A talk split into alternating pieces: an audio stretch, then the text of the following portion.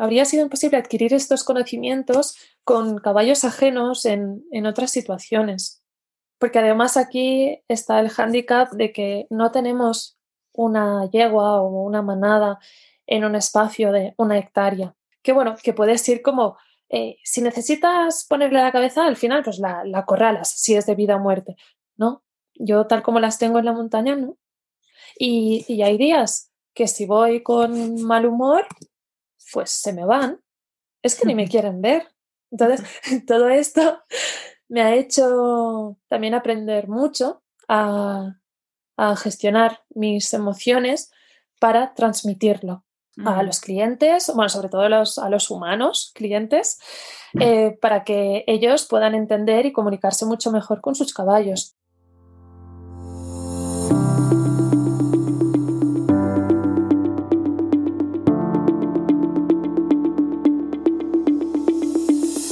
Hola a todos y bienvenidos a este nuevo episodio de The Monen Rider, el primer podcast ecuestre que reúne el deporte con el horsemanship. Un lugar especial para descubrir entrevistas inspiradoras a los mejores profesionales ecuestres para ayudarnos a convertirnos en mejores jinetes más conscientes y responsables. En un momentito os voy a presentar a la invitada de hoy. Pero antes quería agradecer los comentarios y mensajes que me vais enviando. Me alegro mucho ver que el podcast sea cada vez más escuchado en España, pero también del otro lado del Atlántico. En el episodio de hoy entrevisté a la educadora equina Laura Batle. Laura estuvo compitiendo durante años a buen nivel en salto hasta darse cuenta de que lo que más amaba era cuidar de los caballos, ayudarlos a superar sus miedos y a disfrutar de la relación con nosotros los humanos. Así empezó a formarse unos años en España y en Escocia con el Equido Horsemanship, antes de seguir varias especializaciones en nutrición, podología, etología y demás, con el objetivo de adquirir todos los conocimientos y la experiencia que le permitieran tener éxito en su trabajo. Esta entrevista muy bonita es un testimonio de humildad de parte de Laura, que nos cuenta cómo la llegada de una de sus yeguas, Upra, fue a raíz del cambio que emprendió tanto como amazona como persona. Es la que inspiró la creación del proyecto Upra Horse Healing, una combinación entre el espacio de observación realizado con su manada de ocho yeguas viviendo en semilibertad en los Pirineos catalanes y el trabajo de mediación que lleva a cabo con los binomios a quien ayuda. Así que suban el volumen y poneros cómodos para escuchar esta nueva entrevista apasionante. Hola Laura, bienvenida en The Mountain Rider. Muchas gracias por haberte sacado este ratito esta mañana conmigo para grabar esta entrevista. Como te decía antes, hace ya varios meses que te sigo, eh, inclusive antes de, crear el podcast. Y siempre pensé, porque tampoco tenías mucha información sobre, sobre ti, aparte de lo que se ve en las redes, en Internet. Y justo lo que te decía antes, digo, esta, esta mujer sabe muchas cosas y alguna, algún día la tendré que entrevistar porque me mola mucho lo, lo, lo que compartes. Así que, que nada, muchas gracias. Muchas em, gracias a ti por, por querer compartir un poquito mi historia. Y bueno, allá vamos. Ya verás que se hace muy bien, no te preocupes. Pues mira, vamos a empezar por una, una de mis preguntas favoritas, la que uso para abrir un poco las entrevistas. A ti te quería preguntar cómo era la, la pequeña Laura, la, la ti pequeña, cuando tenías, no sé, como 6, 7 años. ¿Te imaginabas que algún día ibas a ser la mujer que, eres hoy en día? Wow. Eh, pues para nada. La verdad es que no tengo recuerdos de, de qué quería ser o cómo quería ser. Eh, el único recuerdo que tengo de, de, pequeña de, querer en un futuro eh, fue cuando ya me introducí en el mundo del caballo y recuerdo que simplemente quería estar con caballos. Y es, es, el único recuerdo que tengo siendo yo de pequeña queriendo ser algo o, o estar con alguien de mayor. Es lo único. Sí. ¿Y los caballos cómo, cómo entraron en tu vida? ¿Tenías ya una familia que tenía un pie dentro del sector o cómo fue? No, para nada. Fue prácticamente de casualidad. Teníamos, bueno, al lado de casa de mis padres había una hípica en la que se celebraban pues los típicos cumpleaños y comuniones y estas cosas. Y una amiga me, me invitó a pasar pues allí la tarde y a hacer un paseo con polis. Y desde ese momento que ya me quedé obsesionada con, con los caballos. Y, y nada, y mis padres decidieron que, que, era una buena actividad para, bueno, extraescolar, ¿no? Mm. Para la hija. y, y, allí empezó. En mi familia no han habido caballos. Eh, mis abuelos vivían aquí en la montaña y sí que tenían pues el típico burrito, la mula, las vacas y esto es lo más cercano a, pues, a los animales así grandes que, que hemos estado en mi familia. Mm. Y entonces, ¿cómo fue tu, tu, evolución dentro del sector? ¿En qué momento supiste que, bueno, no sé, igual, igual, si nos puedes contar un poco tu, tu recorrido, cómo, cómo, llegaste a lo que haces hoy y, y, si fue como de forma muy natural o si hubo cambios en tu recorrido profesional, ¿cómo fue? Pues en esta misma hípica que comentaba antes, eh, empecé a montar como cualquiera, lo típico, primero un día a la semana, después pidiendo mm. más días, hasta que al cabo de unos tres años mis padres me regalaron mi primera yegua, que era una yegua que era demasiado para mi nivel. Pero bueno, es lo típico, ¿no? que se compran super caballos para niños que aún no, no están preparados. Pero bueno, a partir de ahí empecé a, hacer un poquito más de, salto, un poquito de doma y cada vez, cada vez iba subiendo más de nivel, iba cambiando de caballo como si de una moto, bueno, como si fueran motos, mm. hasta, hasta encontrarme con un caballo, eh, el único macho que, con el que he compartido un poquito de mi vida, porque todos los otros han sido yeguas, que, bueno, que tenía unos traumas y ostras, me lo pasaba tan bien trabajando esos problemillas que tenía el caballo y eh, me, pasaba, me lo pasaba mucho mejor el trabajar pues que pudiera entrar en la ducha que no el ratito de estar dando la clase de, salto.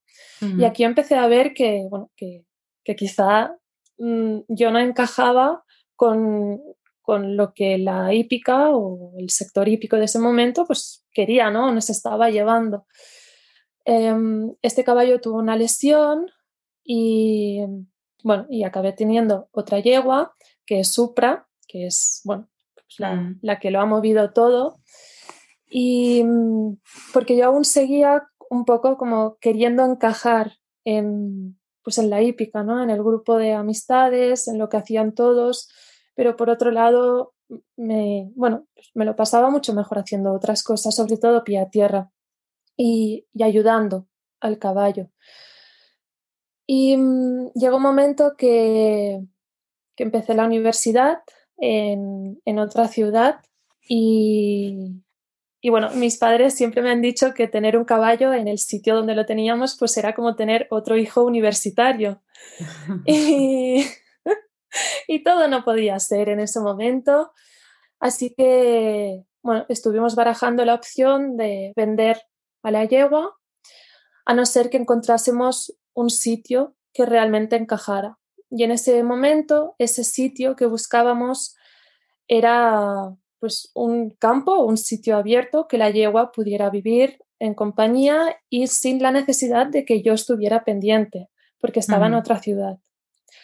Esto nos costó un tiempo de, de encontrar este sitio y durante este tiempo yo pues seguía saltando, seguía concursando hasta que como que hasta que petó, ¿no? La situación y ya no ya ya no no, no era sostenible, yo lo pasaba muy mal pensando en que en que tenía que vender esa yegua y no el hecho de que yo deshacerme de la yegua, sino que dónde, en qué manos iba a parar esa yegua. Mm. Porque Uca, bueno, pues es una yegua muy especial y en ningún momento en la hípica decidió tirar la toalla. Era una yegua agresiva porque ¿Ah, no se sentía bien. Mm. Sí. De hecho, em, bueno, eh, los últimos meses que la tuve en la hípica, para poder ponerle la cabezada en la cuadra, tenía que dejar que saliera ella sola, suelta, de la, de la cuadra, porque si no te, te atacaba. Y, y era simplemente porque tenía mucho dolor, estaba estresada, no, no estaba bien. Y como Mm. tal, lo demostraba. Y yo pensaba, ostras, esta yegua que me está demostrando tanto que realmente no quiere tirar la toalla, según en qué manos acabe de, de nuevo propietario, le van a, bueno, pues le van a dar a palos, tal Mm. cual, porque realmente, pues en muchos casos es así. Porque además es una yegua con una genética muy buena, con muchísimo potencial en salto y en doma y, y en cría, porque también la utilizaron para criar. Y pues como tal es, es como una ganga, ¿no? Tener, tienes Ujú. aquí el- una yegua que la puedes, le puedes sacar rendimiento, perdón, Mm. rendimiento eh, en muchos aspectos. Y nada, al final, pues eh, mi madre es de aquí de la montaña y el pueblito del lado del de mi madre, eh, pues había pues una familia que tenía unos caballos y fuimos mi padre y yo a preguntar así con todo el morro que a ver si podíamos llevar a nuestra yegua allí. Y, mm, y bueno, mm, nos pusieron pues una condición que simplemente era que si algún día hacían alguna rutita o alguna excursión, que la pudieran montar. Y, y les, dijimos, les dijimos que sí, porque, bueno, esto de donde vivía a vivir en las condiciones donde la podíamos llevar era, bueno, era el paraíso.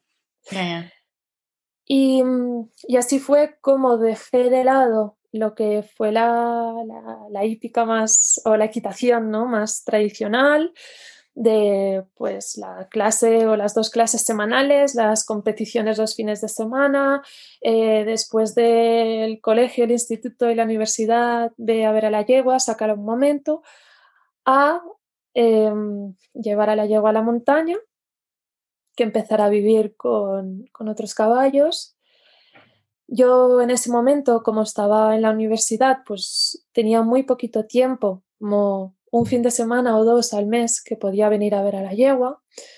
Y ese momento, pues nos distanciamos, que fue bastante necesario para después como reconectar, ¿no? Ella pudo ser, pudo empezar a aprender a ser caballo, imitando a, las, a los otros individuos de la manada. Y yo pude empezar a, a observar, porque al inicio Upra no se dejaba coger, me veía la cabezada y se iba, evidentemente. si ahora vive en un campo inmenso, ¿para qué tiene que dejarse coger y, y ser montada? Si está Mm. mucho mejor, ¿sabes? Pastando con las otras compis. Y a partir de aquí fue cuando, cuando decidí empezar a investigar un poco el, bueno, qué es un caballo, ¿no? Mm. Porque tú a esta Que- época, ¿qué estudiabas? Diseño gráfico. Claro, o sea, nada que ver. No, No, ibas por este ver. camino. Mm. No, no, no. Em, mis padres me han apoyado muchísimo toda la vida en todo lo que he querido hacer. La única condición fue que estudiase una carrera que, em, que si en un futuro no podía, no podía trabajar de mi hobby, que al menos me sirviera.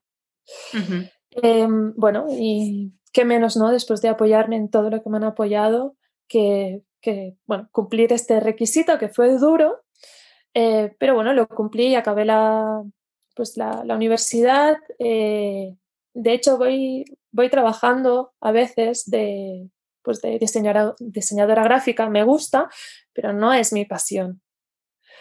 Y, y nada, y después cuando acabé, ya mis padres me dijeron, haz lo que quieras con tu vida, tus estudios.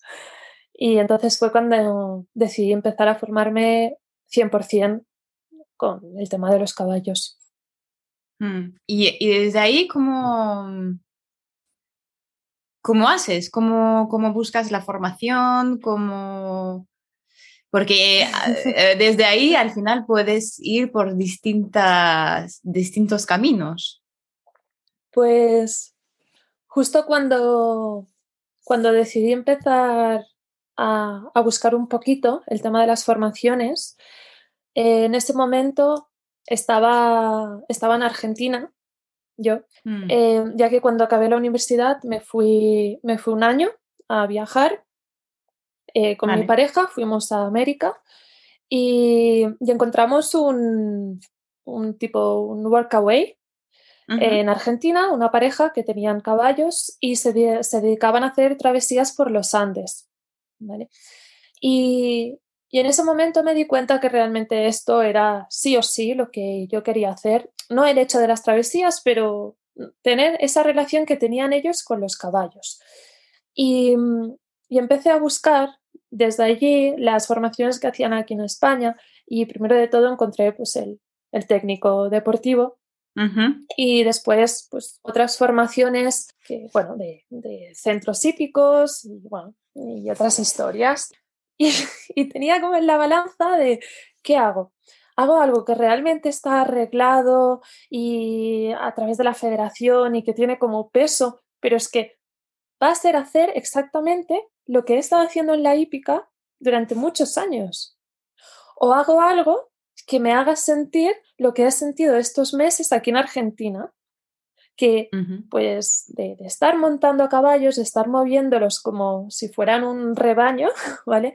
De, de unas fincas a otras y simplemente compensar dónde ir, la yegua que montaba ya iba, sin necesidad de mover mi cuerpo, teníamos muchísima conexión y decidí descartar el tema de, los técnicos por, querer seguir un poco mi, pues, mi, intuición ¿no? y, lo, que, lo que sentía más que lo que debía de hacer. Y buscando, buscando, al final me, decanté por hacer el Equido Horsemanship. Mm. Y mm, ¿Por qué decidí hacer el equido y no otra formación?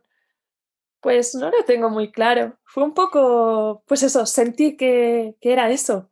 ¿Puedes explicar un poco lo que es el, el equido horsemanship, que nunca lo había escuchado? Sí, es, es una formación escocesa. Em, realmente muy, muy completa, tienen varios niveles, cuatro y mm, en el cual se trabaja tanto teórica como práctica, tanto de salud del animal, nutrición y bueno, entrenamiento, etología. Y, mm, y aquí España eh, está en el Montseny, en, en, Cataluña, cerca de Barcelona, eh, y una McLister, eh, que en su pequeña hípica, Happy Horse, ella da el primero y creo el segundo curso de esta formación aquí en España y después si quieres seguir pues tienes que, que, ir a, Escocia. Aquí yo empecé aquí con Yuna en, Cataluña y, em, y la verdad es que aunque ella no sigue estrictamente lo que es la formación en sí de Escocia, em, me gustó mucho porque empecé a poder ponerle palabras a, cosas que sentía, que había sentido con mis yeguas, eh, pues todo el tema de energías y bueno, y empezar con el trabajo pie a tierra, porque evidentemente todo esto en una hípica tradicional, pues el trabajo pie a tierra no existe. No hay mucho. Mm. No, desgraciadamente. Y, y, poquito a poquito me fui introduciendo con ella en el tema esto del, del pie a tierra, me gustó muchísimo y cuando acabamos el curso eh, tuve la opción de, marcharme a Escocia un año entero a seguir la formación en el centro de donde sale esto, eh, mientras eh, trabajaba allí.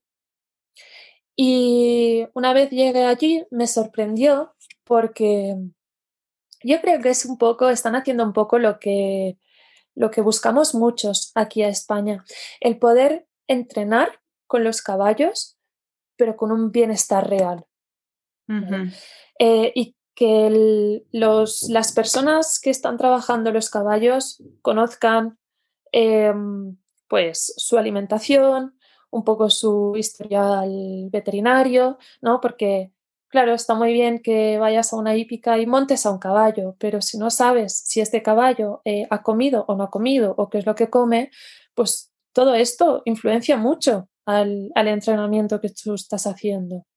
Y, mm, allí eh, los caballos iban algunos cerrados, algunos deserrados, algunos se montaban con filete, algunos sin filete. Entonces era como el, el punto este medio de, es que mm. montar con filete no es malo, pero montar mal con filete sí que es malo, al igual que hacerlo sin. Entonces, cada caballo con sus necesidades. Y me, me gustó mucho, la verdad, encontrar un sitio que, que se hace así y, y, ver que es real y es sostenible y los caballos están bien. Y, y aprendí muchísimo aprendí muchísimo en cómo pues, gestionar la vida de un caballo que vive en un centro hípico, porque es muy mm. distinto a cómo viven mis yeguas ahora. Claro. Em, y saber hacer un poquito el, pues, como un planning de entrenamiento y, ejecutarlo. ¿En ¿Eso te enseñan también en la formación Equido? En Escocia sí, aquí en España no. ¿E-, ¿Era una hípica también ahí? ¿Cómo, cómo tenían a los caballos?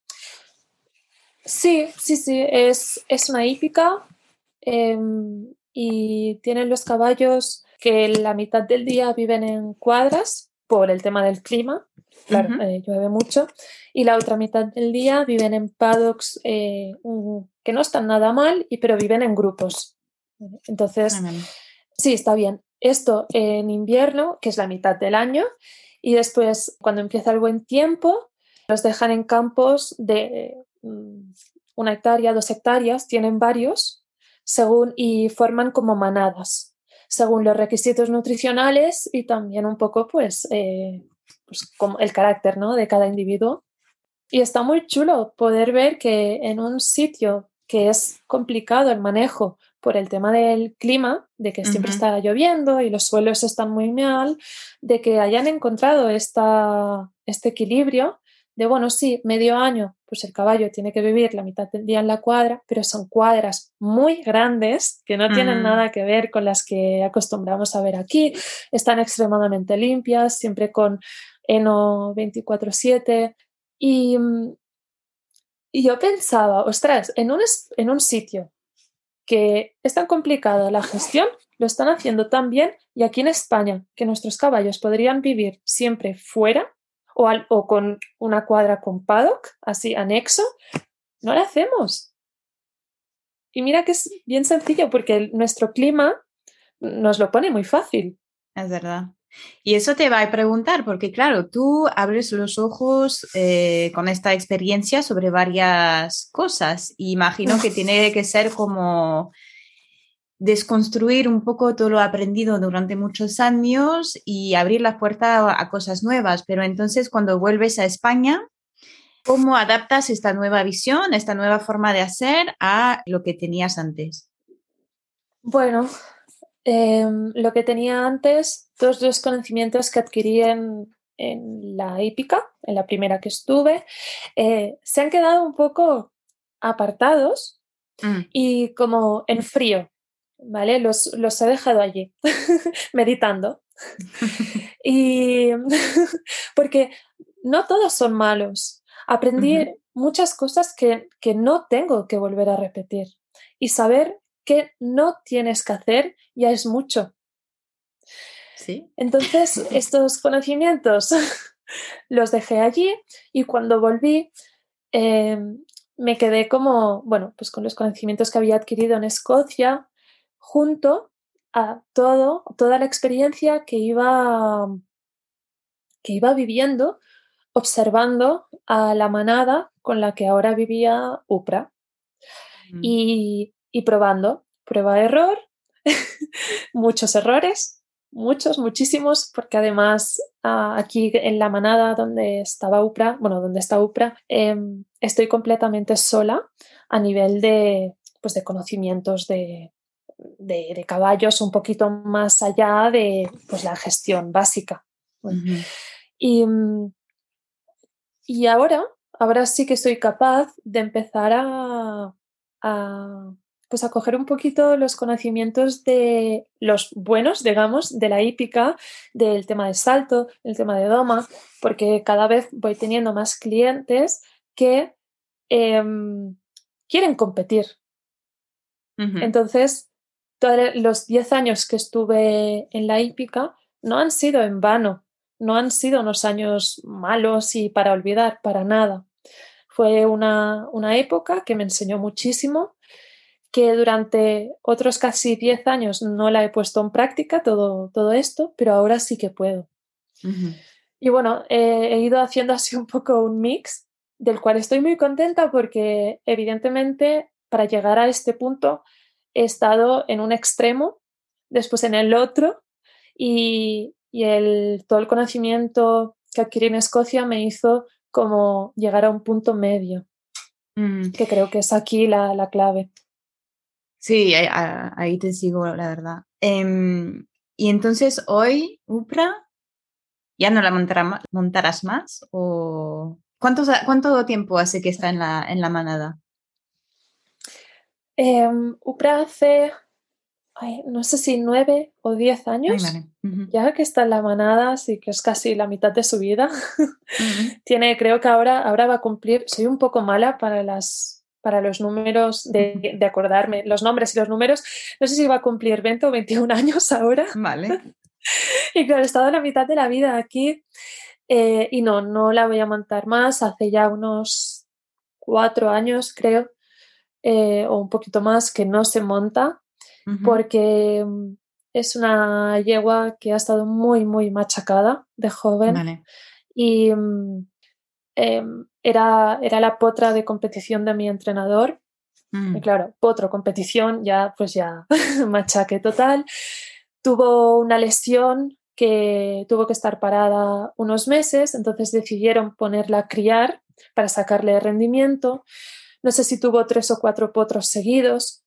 Em, y bueno, ya sabemos que normalmente en las instalaciones eh, tradicionales, pues los, las yeguas de cría, como no pueden moverse en desniveles, mm. pues todo lo que es la, musculatura acaba cediendo, el dorso desaparece prácticamente. Y, em, y nada, em, tiene también síndrome navicular, tiene artrosis, mm. tiene varias cositas que, que gracias a llevar aquí tantos años lo está llevando muy bien, pero a pesar de esto, pues mm, la ves que no, que tiene un pequeño dolor crónico. Mm. Y sinceramente, con lo que ella me, me, ha llegado a dar, solo por las, por las collejas de, de, de realidad que me daba, de Laura despierta, eh, yo ya es que no, ni, ni, se me pasa por la cabeza montarla. Mm. Y entonces hoy en día tú lo, el trabajo entre comillas que haces con la manada, que es, es un trabajo de observación, tienes un objetivo, ¿cómo, ¿qué es para ti? Vale. Em, para mí ahora es eh, poder ofrecer un espacio donde curar heridas, sobre todo emocionales, porque todas las yeguas, menos la que ha nacido aquí, menos Gigi, eh, todas vienen de situaciones bastante delicadas y no tienen por qué ser directamente de maltrato. Y pues es el esto, ofrecer un espacio donde puedan sanar y donde yo pueda observar como este proceso y en algún momento sí que, yo interactúo con ellas en el sentido de un trabajo más como más convencional, mm. que lo hago todo con refuerzo positivo, em, para ayudarles a superar, pues, pues, por ejemplo, la cosa más básica, poder poner una cabezada. Hay yeguas que tienen tanto dolor en la nuca mm. y, emocional y de recuerdo que poner una cabezada, cada vez que tengo que poner la cabezada es, pues venga, vamos a hacer una sesión de trabajo. No es lo típico de voy, le pongo la cabezada y ya está. Hay algunas que sí, pero hay algunas que no. Y son sobre todo trabajo cosas básicas para que el veterinario, podólogo, quiropráctico puedan hacer su trabajo. Vale. Y es algo, todo, todo este, trabajo, este trabajo de observación y, claro, de, cuidado, es algo que te ayuda o te enseña para tu trabajo al día a día. Sí, muchísimo. Em, soy súper afortunada de, de, poder convivir con, con una manada así. Ha sido muy complicado durante muchos años, pero ahora que ya, ya nos entendemos y ya formo mm. parte de la manada, es súper gratificante porque lo que, me, lo que me han enseñado ellas mm, habría sido imposible. De, de, habría sido imposible adquirir estos conocimientos con caballos ajenos en, en otras situaciones. Porque además aquí está el hándicap de que no tenemos una yegua o una manada en un espacio de una hectárea. Que bueno, que puedes ir como, eh, si necesitas ponerle la cabeza, al final pues la, la corralas, si es de vida o muerte, ¿no? Yo tal como las tengo en la montaña, ¿no? Y, y hay días que si voy con mal humor, pues se me van. Es que ni me quieren ver. Entonces, todo esto me ha hecho también aprender mucho a, a gestionar mis emociones para transmitirlo a los clientes, bueno, sobre todo a los, a los humanos clientes, eh, para que ellos puedan entender y comunicarse mucho mejor con sus caballos, sea porque quieren ir de paseo o sea porque quieren competir. Mm. ¿Y cómo defines tu, tu, trabajo? ¿Cómo te defines? eh, yo hoy por hoy me dedico, ay, me, me defino como educadora equina, pero que sobre todo educo a los humanos. Mm. Porque, sobre todo con los casos que, que me llegan, que son caballos con problemas de conducta y bueno, estas historias, pues al final el caballo simplemente te está, es que te está gritando que hay algo que falla. Y por más que te lo grites, si tú como humano que te encargas de este caballo no entiendes que te está diciendo, mm, no podrás hacer nada. Entonces, pues eso, educo a humanos prácticamente a que entiendan a, sus caballos. ¿Tú crees que de dónde vienen todos esos problemas que pueden tener con, sus caballos? ¿Es una falta de conocimientos? ¿Qué, de, ¿Qué podría ser? Sí, al final es una falta de, de conocimiento porque bueno, ya sabemos que aquí en el mundo del caballo, en la equitación de española, em, bueno, pues es mucho montar y poco conocer al caballo. Y mm. conocer al caballo no es que mm, si el caballo me mira con la oreja para aquí y el ojo para allá, ¿qué significa? No, es conocer también sus necesidades básicas, la alimentación, el entorno, la compañía. Muchos caballos, si simplemente pudieran vivir acompañados y en un entorno eh, adecuado y no tiene por qué ser aquí un campo de siete hectáreas. A veces, con un campito pequeño pero bien adaptado, es suficiente. Hmm. Si, mm, si cada propietario supiera realmente un poco qué necesita el caballo y después su caballo, porque no es lo mismo la necesidad de UPRA, por ejemplo, que de, tu pony, em, eh, se acabarían un montón, pero un montón de problemas. Y después está el, el tema de que mm, normalmente se nos enseñan las hípicas con caballos que han tirado la toalla, que han entrado en la indefensión aprendida mm. y que están sometidos. Y después cuando tienes un caballo en casa que no quieres hacerle todo lo que te han enseñado en la hípica, eh, este caballo no, no sabe qué es el sometimiento. Él te está diciendo las cosas y como tal, como no sabes cómo interactuar con este caballo porque no se parece a los de la hípica, uy, no sé qué hacer. Empiezan los problemas. Eso es verdad que hay una diferencia y eso lo, lo, escuchaba de, de, pequeña, o sea, aunque yo estuve, o sea, aprendí a montar en Francia, ¿no? Pero aún así era un poco la misma cosa, como de, de tener tu caballo, que sea, que no esté un caballo de hípica, no hay nada que ver. ¿Y cómo explicas tú lo, que esta diferencia? Entonces, ¿qué tiene? ¿Por qué, ¿Por qué son más fáciles, entre comillas? Eh, bueno, porque al final una hípica eh, necesita sacar rendimiento económico de las mm. clases y, mm, y estos caballos, mm, hay muy pocos caballos, creo, que desde recién montados, desde el inicio, que van como corderitos uno detrás del otro. Normalmente creo que la gran mayoría mm, deciden obedecer y entrar en la indefensión aprendida porque es mejor ir detrás de otro caballo de tanda que no recibir palos, fustazos, eh, patadas, tirones en la boca. Mm. Y, mm, y, esto un día tras otro, tras otro, creo que al final pues hacen el cambio de chip y son como, como muebles, ¿no? Y, y bueno, creo que es esto. ¿Y tú crees que habría una forma entonces de mejorar un poco eh, la vida y el, ¿cómo decir?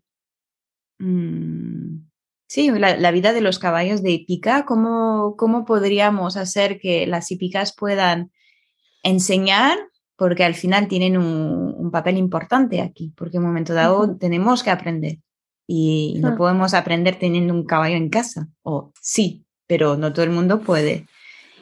¿Cómo tú crees que hay un modelo que podríamos adaptar?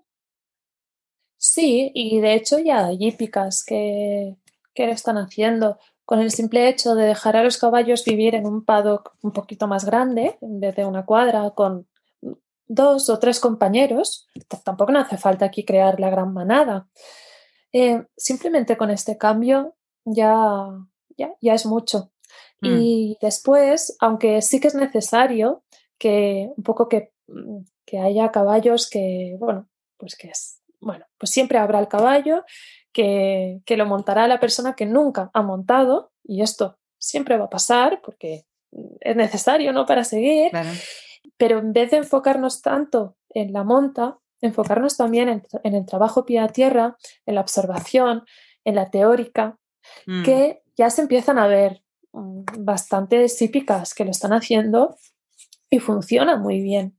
Funciona muy bien. Y, pero bueno, esto es un cambio que, que bueno, si en 10 años vemos mm. el doble de hípicas haciendo esto, ya será mucho.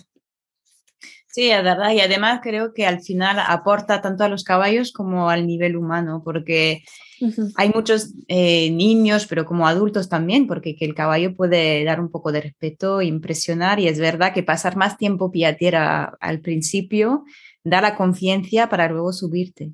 O sea, hasta a mí me ha pasado que conozco, que conozco, nunca se sabe suficiente de los caballos, ¿no? Pero cuando trabajé de, de groom, por ejemplo, hay caballos si no les hubiera cuidado antes, si no hubiera pasado tanto tiempo antes cuidando de, ellos, no me hubiera subido ni de,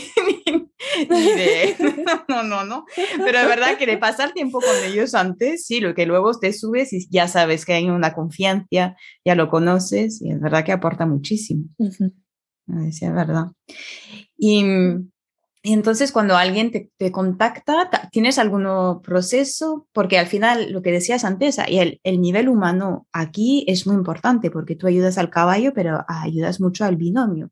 ¿Tienes algún proceso, algún sistema? Ah, ¿Tienes, no sé, preguntas que haces siempre antes de empezar a trabajar con alguien o cómo, cómo es? Em, cuando, bueno, cuando alguien contacta conmigo, pregunto que qué es lo que necesita o quiere aprender y aquí hay algo como una criba, ¿no? Y, mm, y, a veces a las personas que solo me dicen que quieren montar, ¿vale? Que ellos lo que quieren es montar. Yo les pregunto, ¿de acuerdo? Pero ¿estás dispuesto a trabajar un poquito pie a tierra? Si me dicen que sí, genial. Si me dicen que no, los derivo a otros, a otros profesionales. Yo, mm, bueno, ha llegado un momento que he decidido que, que, no, no quiero eh, seguir fomentando la rueda de mm, personas que solo quieren montar. Mm. Está muy bien que montes, es que puedes llegar a alto nivel de, competición y, te voy a apoyar y te voy a ayudar, pero también tienes que conocer el caballo desde abajo y tienes que conocerte a ti mismo al lado del caballo, no encima del caballo.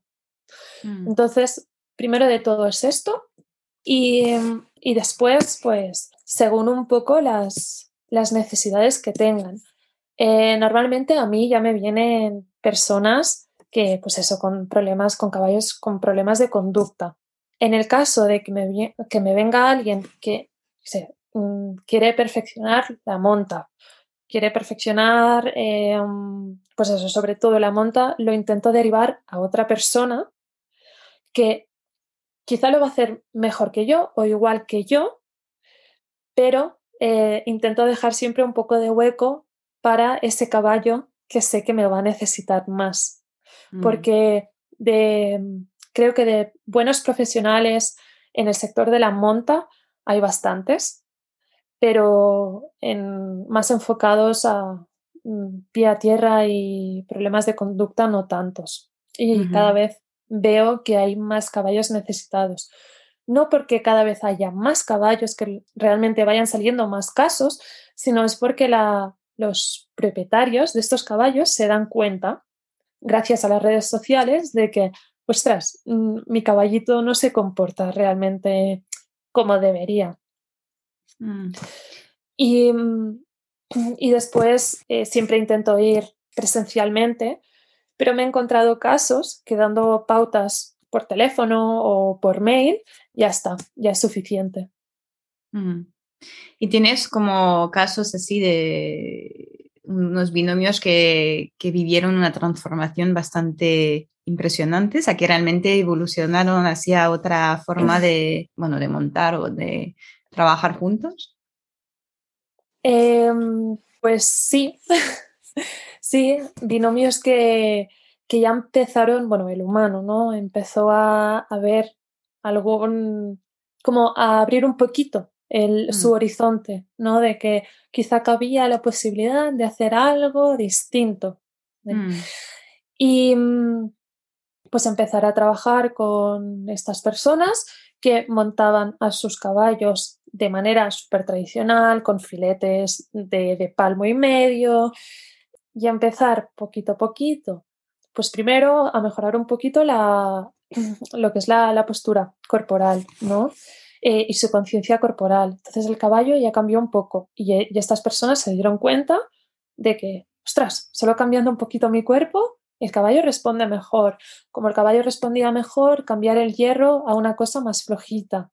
Y, ostras, el caballo cada vez me responde mucho mejor. Y ahora, pues, venga, con que el caballo trabaja más, introducimos otro forraje para que el caballo pueda ganar musculatura, ¿no? Y al final es un poco así, ir, ir metiendo de manera que no inundes a la, pues al, al, humano ¿no? de mm. mucha información, sino que la pueda procesar, pero sobre todo que esta persona se dé cuenta del cambio y de que mm. haciendo este cambio, que normalmente es a menos, es decir, hacer menos cosas, querer obligar menos, con menos material, con menos historias, va mucho mejor. Y sí que tengo varios de estos que, es espectacular, ah, pero increíble. Sí, y al final lo que hemos hecho es como volver a la base, ¿no? Y quedarnos con lo más fácil, lo más sencillo, que es lo que mejor funciona, con el que el caballo se siente mucho más cómodo, relajado, y desde allí puede empezar a trabajar bien, sea pero para hacer doma en la pista de casa como para salir de rutas. Mm. Me gusta mucho lo que, lo que compartes porque es verdad que a veces hay una, mm, no siempre, ¿no? Eh, pero es, es, verdad que a veces hay personas que deciden, pues eso, trabajar por los caballos, como ayudar a los caballos, pero dejando un poco de lado toda la parte humana, que al final somos nosotros que vamos a cuidar de los caballos. y mm. que hay un gran trabajo que hacer por este lado también y sin tampoco entrar juzgando y decir, pero lo estás haciendo todo mal.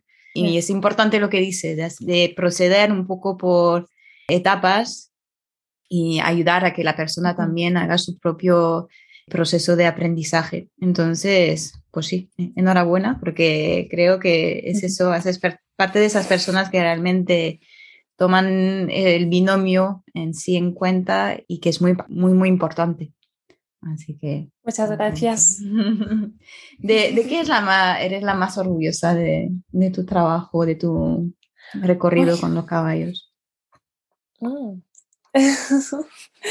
pues de lo que estoy más orgullosa, creo que es haber llegado a este punto que acabas de compartir. Mm. Y mm, y también de, haber sido capaz de, hacerme, de haberme hecho un hueco en el mundo del caballo aquí en España de un modo que, quizá no es lo habitual, ¿no? Compartiendo o dando, dando, bueno, pues eso, compartiendo que hay otras formas de, de tratar con los caballos y que todo no es ni blanco ni negro, que hay un punto intermedio mm. y que tanto en el momento de entrenar, sea de lo más básico a más nivel, como a la hora de ofrecerle un espacio para vivir a un caballo, pues que, que, se, que, tenemos herramientas, que vivimos en un país que lo que comentaba al principio, que el entorno, eh, el espacio donde vivimos, nos lo facilita mucho. Y pues no, claro que no es fácil tener que caminar 20 minutos para ir a ver a los caballos montaña arriba, pero, pero es que los caballos están bien así. y, y, porque yo con mis yeguas pues no, no, no las monto prácticamente, pero si un día me viniera para montarlas, pues cojo una y me voy de ruta y no hay ningún problema, porque el resto de su vida está bien. Es esto. Pero que si no tienes el entorno este que tenemos nosotros, aquí una montaña entera, si tienes en tu casa tu finquita, si la tienes bien gestionada, está bien. Y si tienes un caballo en una hípica porque no puedes tenerlo en casa, porque, bueno, pues hay personas que no tienen terrenos, hay hípicas que están ofreciendo servicios muy buenos. Y si por lo que sea no puedes llegar a una hípica que estén ofreciendo el servicio que, realmente necesita tu caballo, aunque tu caballo viva en un box, puedes ofrecerle muchas cosas para mejorar su bienestar. Y yo creo que de lo que estoy más orgullosa es esto, el, poder llegar a compartir esto sin que mucha gente se sienta juzgada, porque lo último que quiero es que la gente se, se sienta juzgada y atacada porque yo en ciertos momentos me sentí así y sé que cuando te sientes así, eh, no, no escuchas, vas en contra de eso. Entonces, bueno, pues eso, la manera en la que estoy compartiendo las cosas, creo. Muy guay. Pues sí, creo que lo, lo haces muy bien. Estamos llegando al final de, la, de esta entrevista ya. Así que si estás de acuerdo, te voy a hacer las preguntas que suelo hacer a cada invitado Em, la primera siendo si te gustaría cambiar algo de tu trayectoria hasta ahora. Em, así, no, rápido, no, creo que no. Que nada, nada, porque hasta los momentos más difíciles eh, me han enseñado muchísimo. Perfecto. ¿Hay algún mensaje en, concreto que te gustaría compartir con la comunidad ecuestre? Em, sí, que, que observéis mucho más a vuestros caballos porque nos, nos transmiten muchísima información que a veces cuesta de entender. Y esto, y a mí a día de hoy aún me cuesta mucho ¿eh? entender muchas cosas. Y después lo otro es que es que luchéis muchísimo por tanto por vuestros sueños en el mundo del caballo como para mejorar el bienestar de estos caballos, aunque vayáis totalmente a contracorriente. Genial. Em, ¿A quién te gustaría escuchar en The Modern Rider? ¡Wow! Eso sí que no me lo esperaba. y mira que, he escuchado muchos podcasts. eh, ostras, ahora mismo me acabas de dejar en blanco. Tienes tiempo para pensar. Wow, es que has, eh, has estado entrevistando a tantas personas que realmente tenía ganas de escuchar. Mira, no sé, no te voy a decir ningún nombre en concreto porque ahora mismo no, no se me ocurre, pero me gustaría escuchar a más personas que estén dentro del mundo de la competición pero que lo estén haciendo, bueno, que hayan empezado a cambiar, que sigan compitiendo y está bien seguir compitiendo, pero que estén empezando a ofrecer otras cosas a sus caballos eh, cuando están en casa. Estoy en busca de nombre también, así que vale. estoy con las puertas abiertas para, porque es verdad, y es difícil de, de, saber, porque si no estás realmente, porque lo, lo, que ves muchas veces de la gente que compiten, si lo miras un poco en las redes o lo que sea, tú ves muchas fotos y tal de, de, las competiciones, pero no sabes realmente lo que pasa detrás. Y es lo que interesa al fin y al cabo. Hmm. Así que, bueno, si, si alguien ahí tiene recomendaciones, pues me interesa, pero sí, sí, estaría muy interesante. Sí, por favor. Es cierto. ¿Hay algún libro o recursos que te gustaría recomendar? Pues mira, justo ahora mismo me estoy leyendo un libro que se llama Cerebro Quino, Cerebro Humano. Mm. Em, me lo estoy leyendo, no, no lo he acabado, pero todo lo que he leído mm, me está gustando bastante. Y mm, y creo que puede ayudar a mucha gente a entender a, sus caballos, tanto a las personas que tienen en casa su caballo como personas que se dedican a entrenar y, a competir y, a dar clases. Genial, creo que ha sido recomendado un par de veces ya y es verdad que, mm. es un buen libro. Mm.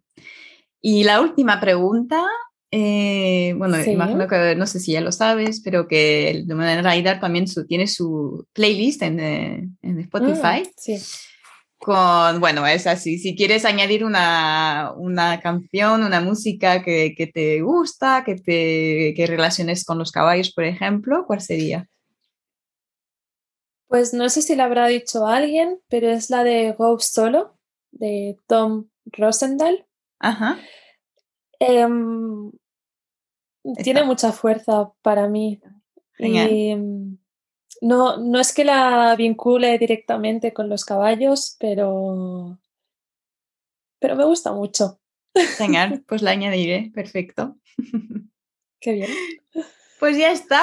Muchísimas gracias. La verdad que mm, me, gustaría saber aún más porque creo otra vez que, que tienes muchas cosas que, que aportar al sector. Así que, que, gracias y que sigas así y que sigas compartiendo tu, tu filosofía, porque creo que es, es, muy importante todos los mensajes que, que difundes y que, que, te vaya todo bien y queremos seguir, seguir siguiendo, no se dice, pero seguir viendo por lo menos a, a la manada. por lo menos a mí me, me interesa mucho porque es eso, todo este trabajo de observación al final lo que decías antes, es muy importante. Así que nada, muchísimas gracias. Bueno, muchas gracias a ti por, por haberme ofrecido este espacio para divulgar pues eso, mi trabajo y, y que bien, he estado súper a gusto. Genial, pues yo encantada. Pues nada, gracias y, y nada, a la próxima. Así concluimos con este episodio de The Modern Rider. Para saber más sobre el trabajo de Laura y su proyecto, podéis hacerlo a través de la página web uprahorse.com y seguir sus publicaciones en las redes sociales bajo el nombre de Laura Batle o Upra Horse Healing. Como siempre, os dejaré todas las infos y enlaces asequibles en las notas del episodio. Si os ha gustado este episodio, de hecho, os invito a compartirlo con vuestro entorno para ayudar a que se haga conocer el trabajo de Laura y a que Modern Rider tenga más visibilidad. Aprovecho también para recordaros que quien pueda colaborar con Modern Rider puede hacerlo con una aportación de vuestra lección de forma segura y sencilla a través de la página creada en tipi.com. Es una forma de participar e impulsar el proyecto para que siga creciendo de forma independiente aportando más calidad en los contenidos y nuevos formatos. Gracias otra vez por compartir vuestro tiempo con nosotros y nos escuchamos dentro de dos semanas.